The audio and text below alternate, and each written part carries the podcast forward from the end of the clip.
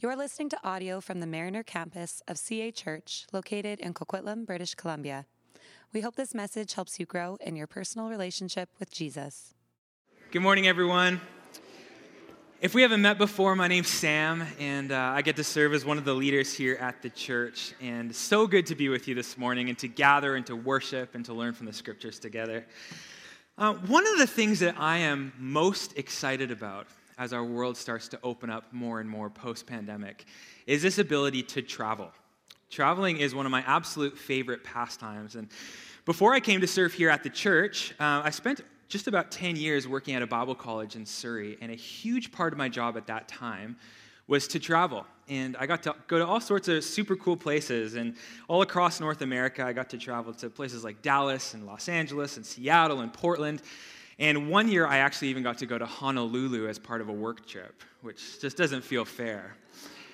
But uh, also traveling across Canada, everywhere from Vancouver here to Montreal to Halifax and kind of everything in between. I love visiting new cities. And uh, one, one of the things I love is experiencing the different cultures that make up a city with the unique foods and architecture and music and traditions. And whether I'm traveling by myself or most oftentimes I travel with my wife, Jorley, we, we try when we travel to live in that city for however long we're there. We try to live there like the locals do. In other words, I'm not super interested in going to the touristy spots in the city filled with chain restaurants and malls with food courts and fast fashion. I want to go where the locals go. I want to go to, to where they eat and, and to do what they do. I want to go where, where the locals go. And even if it's just for 24 hours on a layover flight or that sort of thing, I want to immerse myself in their way of, of living and experiencing the world from their vantage point. Well, we're in a series right now called God of All Things, where over this past few months, we've been looking at all sorts of different things. And we've been asking the question, we've been saying, what do these things teach us about, uh, first, the world that we live in? But then ultimately, what do they teach us about the God who made them? And we've looked at all sorts of kind of interesting things. We looked at bacon, that was probably one of my favorites. And we looked at salt and dust. And, uh, and then last week, Pastor David shared a message on gardens.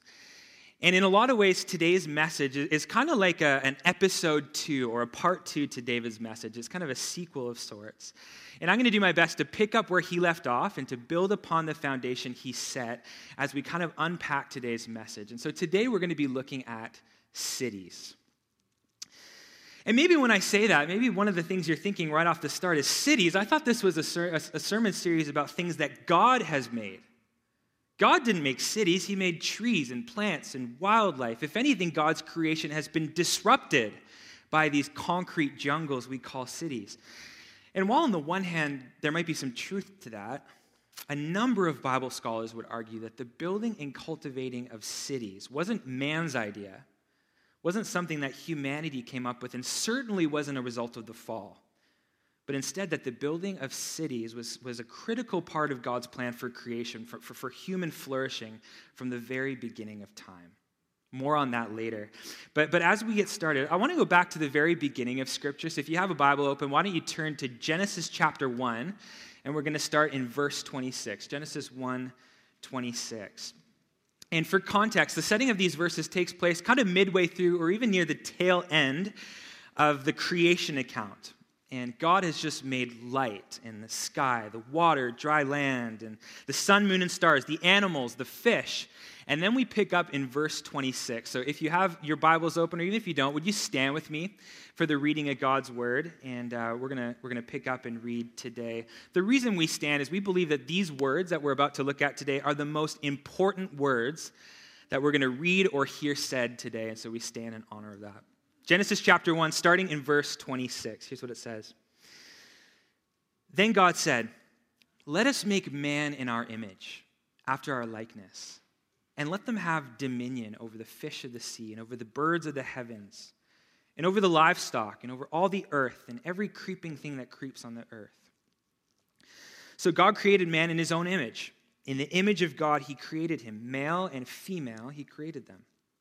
And God blessed them. And God said to them, Be fruitful and multiply, and fill the earth and subdue it, and have dominion over the fish of the sea, and over the birds of the heavens, and over every living thing that moves on the earth.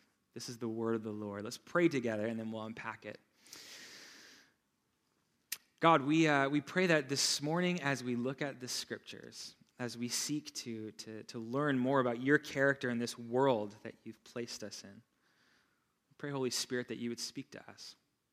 Would we have ears to hear what it is that you want to say to us this morning, Jesus? It's in your name we pray. Amen. Amen. You can take a seat. Okay, so what does this passage of scripture we just read have to do with cities? Uh, maybe that's something that you're wondering as we get off the start. And, and, I promise we'll get to that. But I wanted to start by pointing out two important and, and I think really relevant ideas that we see in this text in Genesis that, that I think are really helpful as we build out this sort of theology of cities. The first thing in that text that I want to point out is, is this, this, this phrase, the image of God. The writer in Genesis repeats this phrase, image of God, over and over again, three times in those three short verses.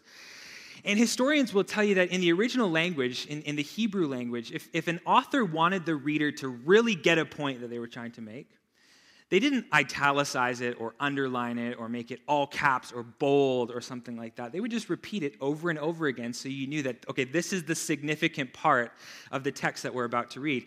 And so, so with that in mind, I think it's safe to say that in the creating of humanity, key to their existence and their identity is that they're made in the image of God, that they're made in his image, or, or as verse 26 says, in his likeness. So then I think a valid question is well, what does it mean to be made in God's image and, and likeness? Well, generations of readers have suggested a variety of options for what that all includes, and, and it's for sure multifaceted. But one thing that's abundantly clear in, in Genesis chapter 1, and, and, and, it's summed up right from the beginning of this, this passage. In Genesis chapter 1, verse 1, it says, In the beginning, God created. And there's splashes of all sorts of different themes throughout Genesis 1, but one thing that's unmistakable is God's purposeful and energetic desire to create. So to be made in God's image is to reflect the creative character of God. The second thing that I want to point out in this verse that we just read in Genesis chapter 1, I want us to catch this word dominion. It says to let them have dominion. It comes from the Hebrew word radah. The NIV Bible translates that same word that we just read as to rule, using this kind of kingly language. One Hebrew scholar translated those same words like this to actively partner with God in taking the world somewhere. And I love that. Because it's so easy to read that story in Genesis 1 and 2, where God creates man and then he, he puts him in charge of the garden and, and tells him to rule and to care for the earth. It's easy to read that and to simply imagine that God saying, Okay, Adam, I made this beautiful garden and I love it just the way it is. So please don't screw it up. Just water it, weed the garden, water the petunias, and don't change anything. But that's not it at all. Adam's assignment is so much more than weeding and lawn maintenance, although I'm sure there was a need for him to do a bit of that from time to time. But it's so much bigger. God was inviting humans to join him in his creative work, to create and shape culture, to be fruitful and multiply, to fill the earth and to subdue it. As Tim Keller says, he was, he was directing them to build a God honoring civilization, to bring forth the, the riches that God had put into creation by developing science and art and architecture, to develop human civilization. So, all of that's wrapped up in those first few verses in Genesis chapter 1. Image bearers who are commissioned to rule over the earth. And then in the, the, chapter to follow, in Genesis chapter 2, we see that partnership begin to take shape as, as God places Adam in the garden called Eden, and he tells him to cultivate it, to take the raw materials of the earth, the wood from the trees, the plants, the water, the gold, the onyx that God provided, and to create something with it. In other words, to take the raw materials of the garden and to turn them into a garden like city. And, and the very first culture shaping assignment that, that God gives Adam is to name the animals. I always think this is kind of a funny section of scripture in the story. Like, I wonder if once, once God had delegated this responsibility to Adam to name the animals, if he instantly regretted it. Like, as Adam began to think of, of, of names and, and begin to, to, to choose who was going to be called what. This week I looked at the strangest names in the animal kingdom. And uh, here are a few of the ones I found. Have you ever heard of the tasseled wobbegong? Or a spider called sparkle muffin? or a fish that's called the spiny lump sucker. See, see, God was completely capable of naming all the animals and just giving Adam like a dictionary and saying, saying, saying, here's all the names so you can keep track of it. But he didn't. He made room for Adam to have his own creativity, allowing him to create and to be the one who speaks something out of nothing. Andy Crouch, who's, who's an American journalist and Christian thought leader, he wrote this. He said, To be clear, God has provided the raw materials, the garden, the animals themselves, and Adam's very breath but now the Creator graciously steps back just enough to allow humankind to begin to discover what it means to be a creator. Adam, like his master, would be both gardener and poet, both creator and cultivator. The Creator simply watches and listens, and it is good. So, to recap, God creates humankind in his image as creative beings. He places them on the earth and he tells them to rule over creation, to make culture. And, and God's creation starts as a garden, but, but, his, but his end goal, and David talked about this last week, his end goal was always to build a garden like city. And his way of achieving that end was in partnership with his creation to give humanity creative license to use the natural resources of the earth to make something spectacular. God is inviting humanity to be part of his culture shaping, city building team. And that includes you, and that includes me. Each of us in this room, God created you on purpose with a purpose. And, he, and He's gifted you with unique talents and interests and ideas. And, and He's placed you in the specific country and city and neighborhood that He's placed you in uh, so that you can participate with Him in His cultivating work.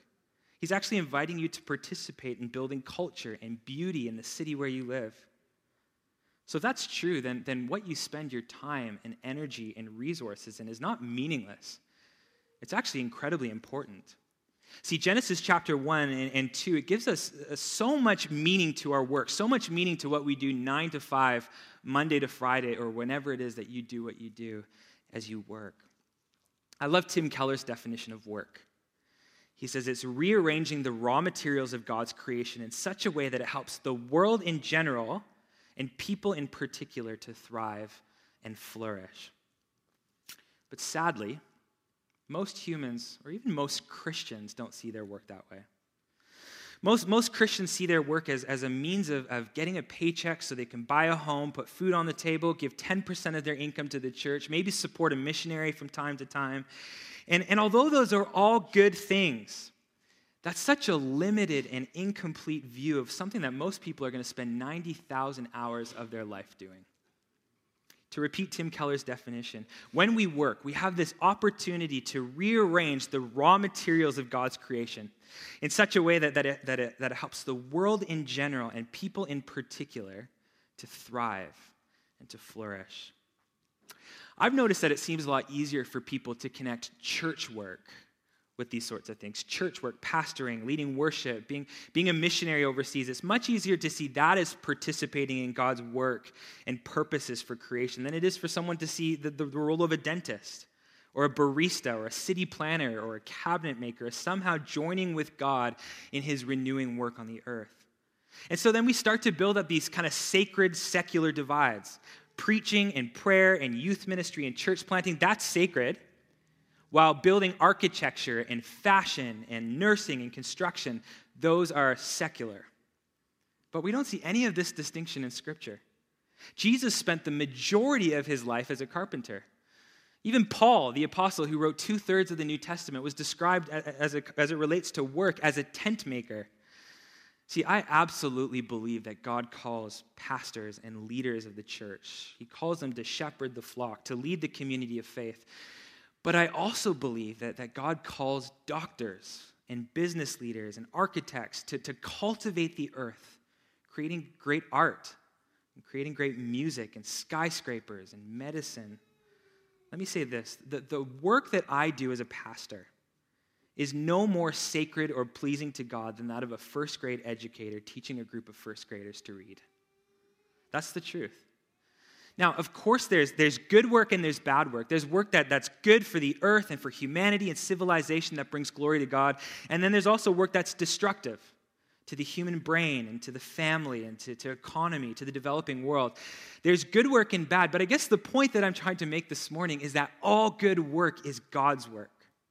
That you can absolutely be living into your identity as a follower of Jesus, as an image bearer of God, when you do your work, whatever it is, but when you do it for the good of others and for the glory of God. John Mark Comer, who's a, an author and a, a pastor teacher from Portland, Oregon, he wrote this. He said, We're called to make a garden like world where image bearers can flourish and thrive, where people can experience and enjoy God's generous love, a kingdom where God's will is done on earth as it is in heaven, where the glass wall between earth and heaven is so thin and clear and translucent that you don't even remember it's there. I love that. So, so whether you're building spreadsheets or filing taxes, or you're making an incredible latte, or, or you're, you're taking customer service calls, or maybe you're designing homes, or you're making advances in science or medicine, or maybe you're staying home with your children and, and changing diaper after diaper after diaper, but you're seeking to raise them in the way of Jesus. When you do these things, you're living into your identity as an image bearer of Jesus, as an image bearer of God, and you're fulfilling the cultural mandate that God gave Adam and Eve to fill the earth and subdue it. Or as Meredith Kline paraphrased that, to build cities.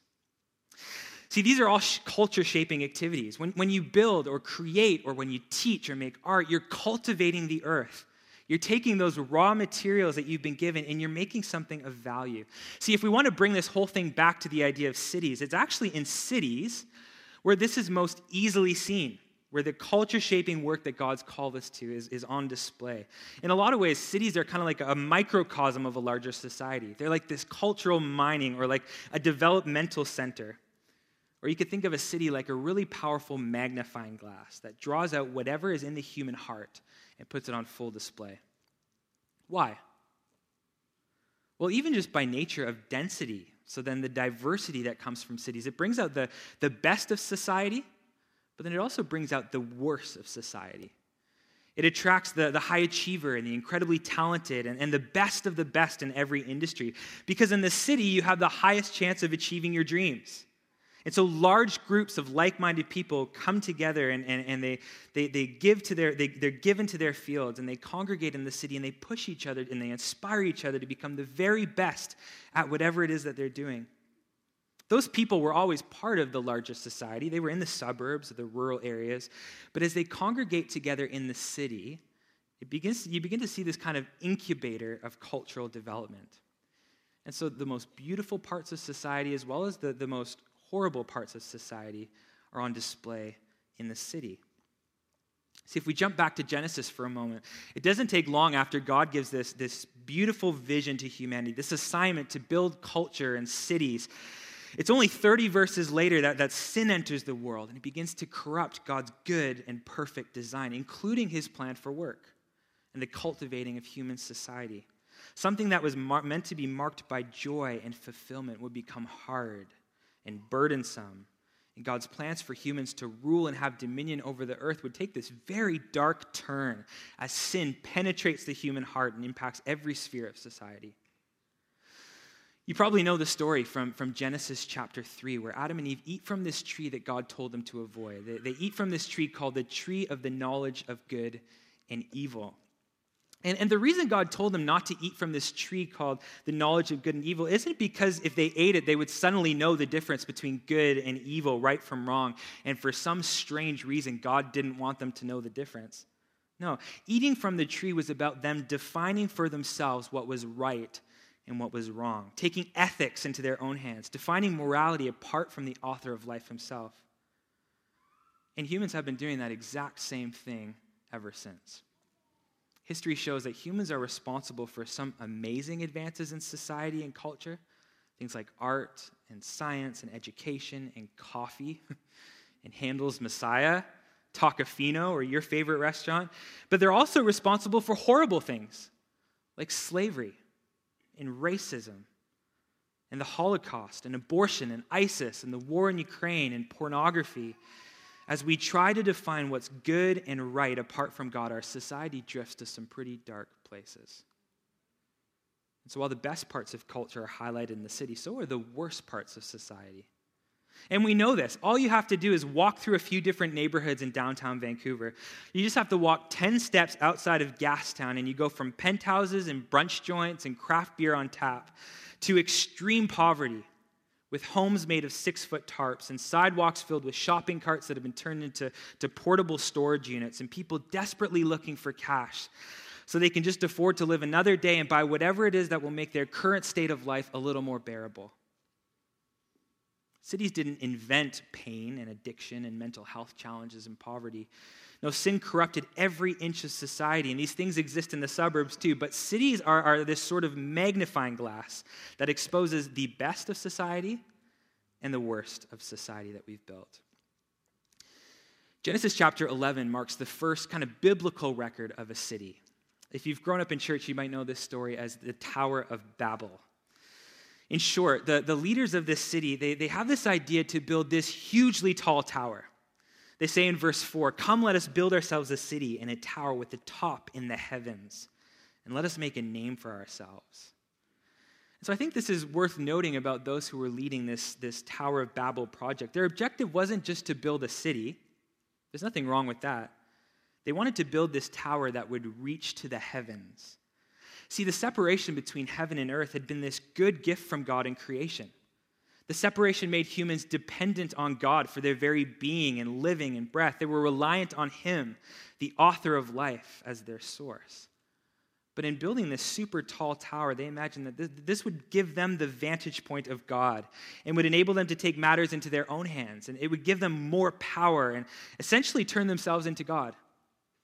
So, again, just like we saw in the tree in Eden, humans are, are, are making this declaration of independence from God this defiant human effort to deal with the world on their own. If they could build a, a tower that was high enough, then they wouldn't need God anymore. Or so they thought. And sin continues to run rampant in the world.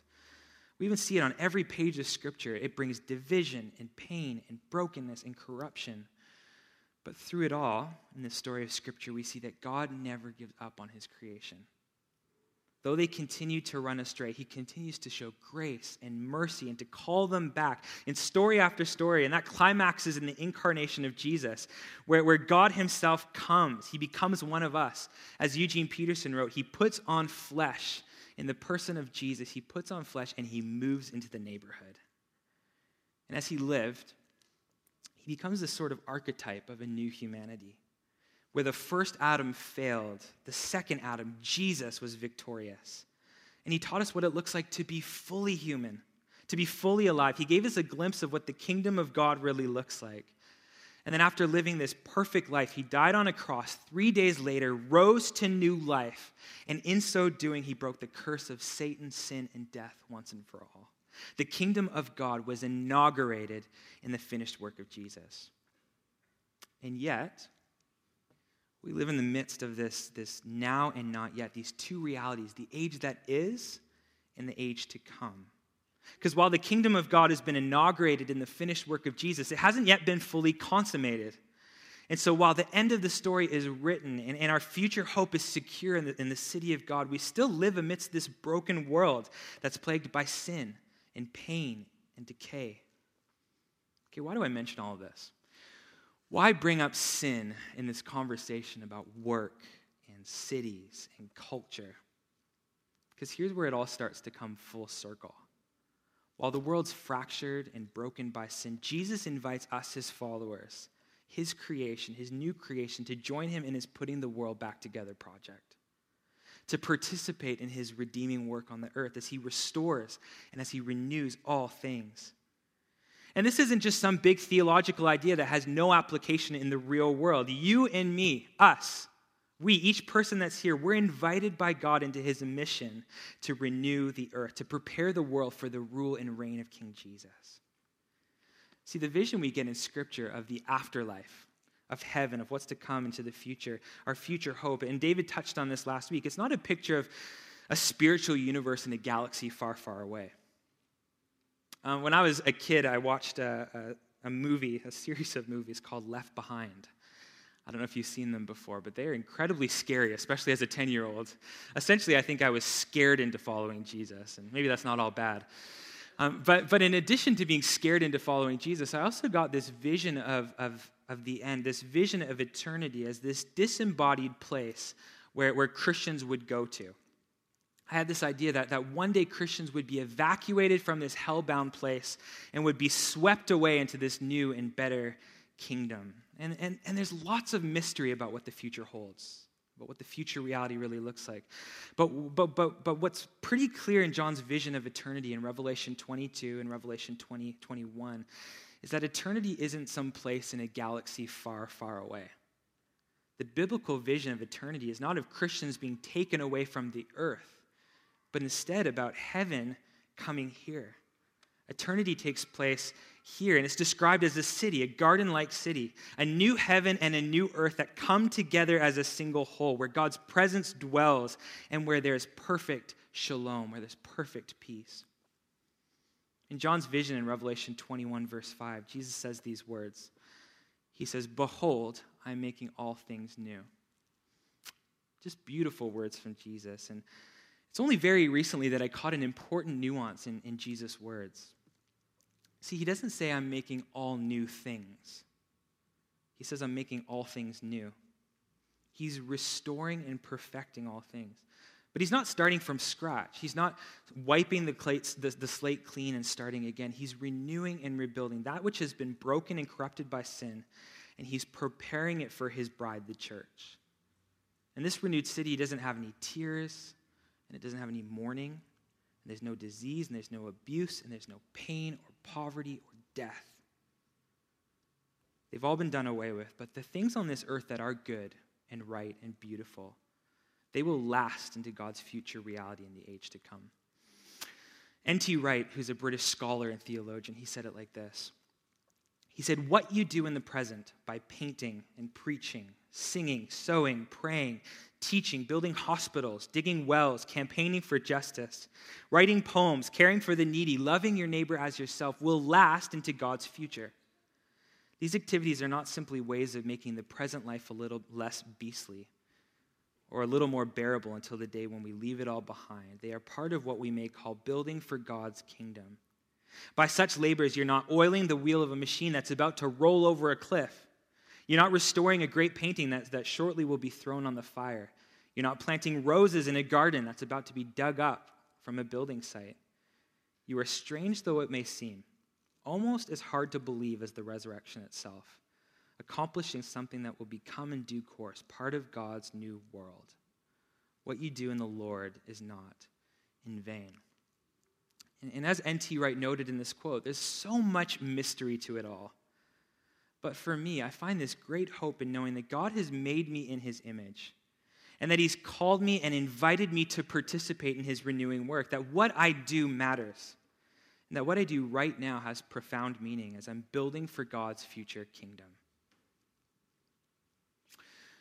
So when you go to work tomorrow, when you jump on the SkyTrain or you get in your car and, and head to work, or maybe even before that, maybe when you, when you make dinner tonight and you sit around the table with your kids or your community group or your community, and you, and you, and you have great drinks and great food as, as you love and serve and work and teach and fight for justice and build houses and make art and create spreadsheets and plant flowers and build businesses and treat patients. You are joining King Jesus in his putting the world back together project. And the things you do with him and for him will, in some strange and really profound way, find themselves in the city of God in the age to come. Amen? Amen. Well, let's pray together, and then Andrew and the team will lead us in worship.